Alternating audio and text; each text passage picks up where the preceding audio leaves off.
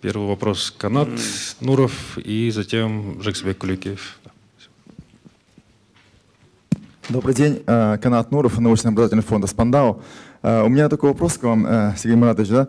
А когда вы говорите про равенство возможностей, вы имеете в виду прежде всего или только всего равноправие, обеспечение равноправия неравных людей, или же что-то большее? Если что-то большее, то как этого добиться? Спасибо большое. Это очень хороший вопрос, и опять-таки всегда это вопрос определений. То, о чем я говорил, предусматривает что-то вроде равенства, равенства экономических возможностей. Как экономист я говорил о вполне измеряемой вещи. Насколько ваш успех в данном обществе определяется теми факторами, на которые вы не можете повлиять. Происхождение, вашим семейным происхождением, местом рождения, родились ли в большом городе или в деревне, вашим, а, вашей национальностью, религией, Э, вашим полом. Это, это вещи, на которые вы не можете повлиять. Да? Вот э, вы родились в бедной семье. Насколько у вас больше шансов добиться успеха? А, и это, это вполне измеряемые факторы. И, как я уже говорил, мы можем померить это и можем сказать, что с этой точки зрения, например, сегодняшняя а, Америка гораздо более неравная страна, чем американцы думают. Вы знаете, есть американская мечта – который заключается в том, что кем бы вы ни были, вы можете стать миллиардером. К сожалению, мы видим, что э, в Америке, например, есть очень важный механизм социального лифта – это хорошие университеты. Да, вот Жанр много говорил об университетах. Университет – это главный фактор социального лифта. В сегодняшней Америке попасть в хороший университет человеку из бедной семьи очень трудно, потому что это стоит дорого. Шансы есть, примеры есть, но средний американец, студент Гарварда, принадлежит к верхним 2% американского распределения по доходам. Это не, не топ 1%, не верхний 1%, а верхний 2%. Вот. На самом деле, к сожалению, в сегодняшней Америке э, трудно говорить об, о настоящем равенстве. Если, у вас, если вы родились в богатой семье, вы скорее попадете в, в колледж. Не просто в, в Гарвард, а, в колледж. И есть много исследований, которые говорят о том, что в Америке есть высокая корреляция между доходами детей и доходами родителей. Американцы, как правило, недооценивают эту корреляцию. Вот. И вот ровно в этих терминах я говорю. Равноправие не просто в том, что в Конституции написано равные права, а в том, что реально женщины зарабатывают меньше мужчин. Это неравноправие. Э, если вы родились женщиной, э, в странах ОСР а, вы сегодня получаете на 10-15% меньше. В странах, э, странах операции ЕБРР, в посткоммунистических странах, на 20-25%. Хотя в конституциях всех этих стран написано, что запрещена дискриминация по полу. И это вопрос не просто того, как, э, какие у вас есть права записанные на бумаге, а то, как устроены институты общества, как устроены, например, декретный отпуск и так далее и тому подобное. Но ну, я просто ради краткости не буду много об этом говорить, я просто говорю о вполне простых, э, измеряемых э, результатах. Спасибо. Я добавлю, что в Казахстане gender gap составляет 35%. Это официальная цифра. И следующий вопрос я хотел бы передать э, господину Жексбеку Куликееву, бывший министр экономики и министр образования, как раз вот по нашей... Сергей Маратович, огромное спасибо вам за прекрасное выступление. У меня к вам несколько вопросов. Ну, э, сейчас, как вы сказали, в постсоветских странах происходят очень э, интересные процессы, и мы оказались на разных уровнях, по уровню экономического, социального развития, по уровню коррупции, по реформированию институтов, по национальной реформе. Вот э, вы приводили Украину среди стран СНГ. Я думаю, что больше демократии, наверное, в Украине и в Киргизии. Э, я так э, полагаю, самая авторитарная страна может быть Белоруссия. И, ну, и мы в том числе. Вот э, первый вопрос. Э, ну, понятно, коррупция порождается несменяемостью власти, в том числе. На Украине сменяемость была очень хорошая, но на удивление коррупция тоже очень высокая. А в то же время Беларуси сменяемости нет, но в этой стране почти коррупции нет. А, вот а, ваша оценка на эти события. Я думаю, что на Украине все-таки, наверное, демократия – либо демократические институты, развитие гражданских институтов, в конце концов, наверное, приведет к лучшим результатам, так же, как в Киргизии. Мы поэтому большим интересом наблюдаем. Вот ваша оценка, первый вопрос. Второй вопрос. Среди стран СНГ, конечно, лидером по, по всем показателям, ну, по размаху является Россия. Мы все стараемся перенять что-то от России – но сегодня Россия показывает, может быть, не самый лучший пример. Ваша прогнозная оценка, когда мы можем ожидать от России э, подлинного такого вклада, в том числе э, в реформировании и совершенствовании институтов управления в бывших э, республиках. Об этом, кстати, недавно наш президент Ухаев сказал, и он указал на роль России, потому что Россия должна играть ведущую роль в реформировании наших стран. И в этой связи, ну, понятно, нам всем демократии не хватает, а новая вот, э, система социальная сеть, новые средства коммуникации, насколько помогает э, демократизации э, ну, в, наших, э, в наших странах и в целом мире. И короткий вопрос Александру Погосяну. Как обстоит дело у вас в настоящее время со, со, со свободой СМИ и развитием гражданских институтов, имея в виду, что Погосян сам тоже был журналистом? Спасибо. Спасибо. Спасибо большое. Замечательные вопросы. Я могу долго об этом говорить. Во-первых, я хочу сказать, что есть отдельные примеры, я говорил, вот, например, Сингапур исключение, есть закономерности. Закономерность в нашем регионе, как во всем мире, заключается в том, что демократические страны, в первую очередь, конечно, страны, которые вступили в Евросоюз. Это те страны, где удалось победить коррупцию, те страны, где есть экономическое процветание. Например, вот, хотя э, посол Карлсон говорил, что там не было очень быстрых темпов роста, это все относительно. Подумайте над тем, что Польша сегодня в, в три раза богаче, чем 30 лет назад.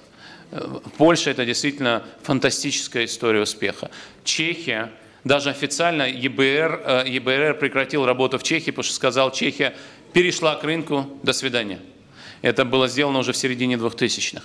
А, то есть есть история успеха, и эти истории в целом, а, вот, вот со статистической точки зрения, это правило, а не исключение, что в демократических странах удается создавать правильный бизнес-климат и, правильно, и бороться с коррупцией.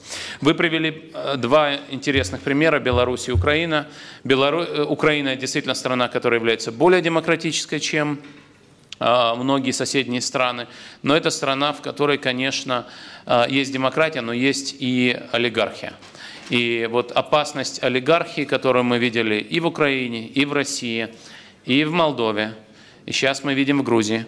Это действительно ситуация, когда, э, несмотря на наличие такой или, такой или иной демократии, не удается все-таки победить коррупцию. И это во многом похоже на то, что происходило в Корее в 90-е годы, я говорил об этом.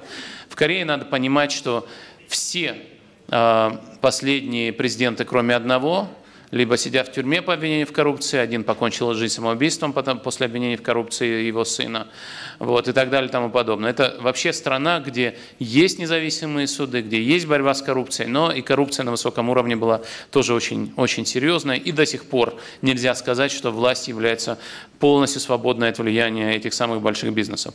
Вот. А, но а, да, Украина – это страна, которая является с этой точки зрения а, исключением, скорее, правила, чем правилом. И несмотря на сменяемость власти, все-таки, конечно, демократия в Украине не, не такая уж хорошая, как, скажем, в Чехии. Что касается Беларуси, Беларусь – это пример того, как недемократическая модель заходит в тупик. На самом деле Беларусь – это страна, которая выглядит как не нефтяная страна, на самом деле нефть, э, Беларусь это нефтяная страна, потому что она импортирует нефть из России по заниженным ценам, потом перерабатывает ее и экспортирует нефтепродукты. И в этом смысле э, э, Беларусь все эти годы существовала э, за счет существенных субсидий со стороны России. Сейчас эти субсидии кончаются, Россия делает так называемый нефтяной маневр, и Беларусь теряет эти 3% ВВП каждый год, которые она получала. В течение следующих пяти лет эти 3% превратятся в ноль. И то, что Беларусь будет делать дальше, не совсем понятно. Беларусь – это пример того, как э, когда вы хотите делать реформы, вы не можете их делать, потому что вы боитесь потерять контроль. Беларусь э, в 2015 году объявила, что она э, собирается выпускать всех политзаключенных, так или иначе все политзаключенные были выпущены по оценкам Еврокомиссии. Есть другие оценки, которые говорят, что в Беларуси есть несколько политзаключенных. Беларуси э, пошла на то, что будет два оппозиционных депутата в парламенте э, что гораздо больше, чем в некоторых соседних странах. Вот. Но, видимо, на этих выборах их уже там не будет. И Беларусь объявила, что они будут делать реформы и приватизацию. За эти пять лет ни одной приватизационной сделки не было. Почему? Потому что власти боятся приватизации. Почему? Потому что вы проводите приватизацию, вы теряете контроль. И так далее и тому подобное. Нет взрыва иностранных инвестиций в Беларуси.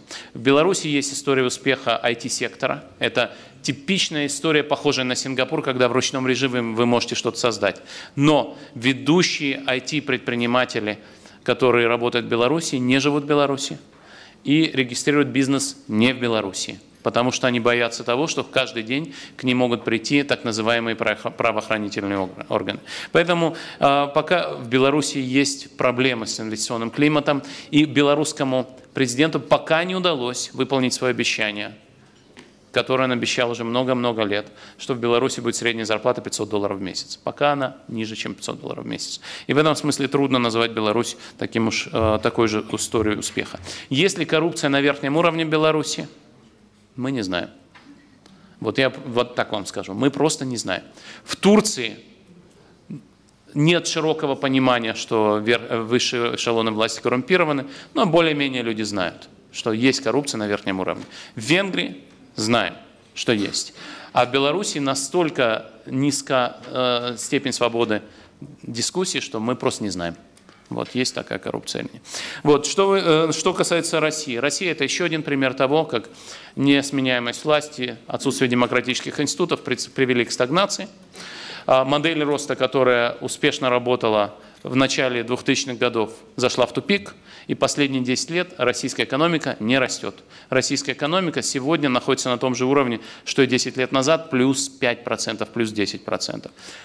Если вы помните, 20 лет назад Казахстан отставал от России по ВВП на душу населения процентов на 40. Сегодня Казахстан опережает Россию по ВВП на душу населения. Вот ответ на то, смогла Россия быть лидером реформ или нет. Ответ очень простой. Не смогла, потому что опять-таки реформы связаны с приватизацией, с борьбой с коррупцией, с теми вещами, которые делал Ли когда он должен был сажать коррумпированных друзей в тюрьму.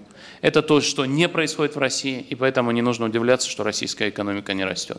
Когда в России будет экономический рост, реформы и все такое прочее, наверное, для этого нужны какие-то другие политические лидеры.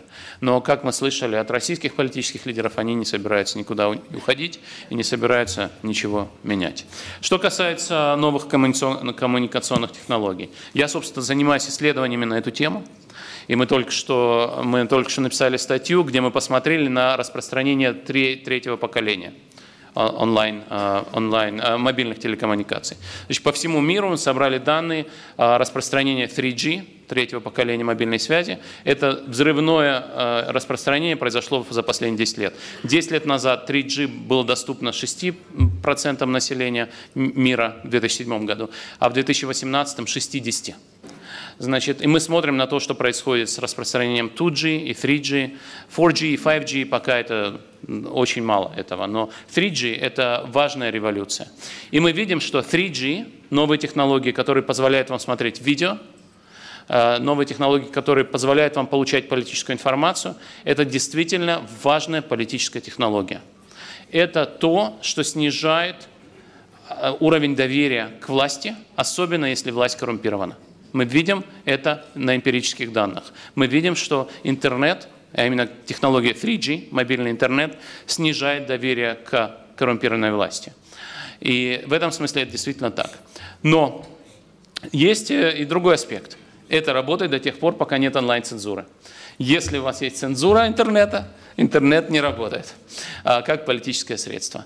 Вот, поэтому не нужно удивляться, что многие автократические страны используют онлайн-цензуру. А, с другой стороны, если у вас, э, например, есть цензура традиционных СМИ, но нет онлайн-цензуры, интернет работает и работает хорошо. Это мы, это мы видим очень четко. И надо сказать, что это именно 3G, а не 2G предыдущее поколение мобильной связи не приводит к снижению популярности правительств. 2G скорее делает людей более удовлетворенными своими правительствами, потому что вы не получаете критическую информацию о правительстве, зато получаете более высокое качество жизни за счет новых телекоммуникационных услуг. Но в целом, еще раз скажу, по всему миру особенно в развивающихся странах, особенно в сельских районах, где нет альтернативных каналов получения информации, мы видим, что мобильный интернет – это важный политический механизм подотчетности правительства. Спасибо. И... Ну и, конечно, интер... мобильный интернет – это средство а, координации протестов. Но с другой стороны, и об этом я тоже могу говорить, конечно, популисты и автократы используют интернет как средство дезинформации. Вот у вас всех в руках эта публикация Project Syndicate, которая на русский и казахский язык переведена фактчекинговым веб-сайтом. И мне кажется, это тоже очень важное поле битвы сегодня между популистами и фактчекерами, популистами и прогрессивными политиками. Это вот, собственно, интернет. Можно ли бороться с э, false news, fake news, фальшивыми новостями при помощи фактчекинга или нет? Я тоже делаю исследования на эту тему, и, к сожалению, у нас нет времени, но в кофе-брейке могу вам рассказать. Спасибо.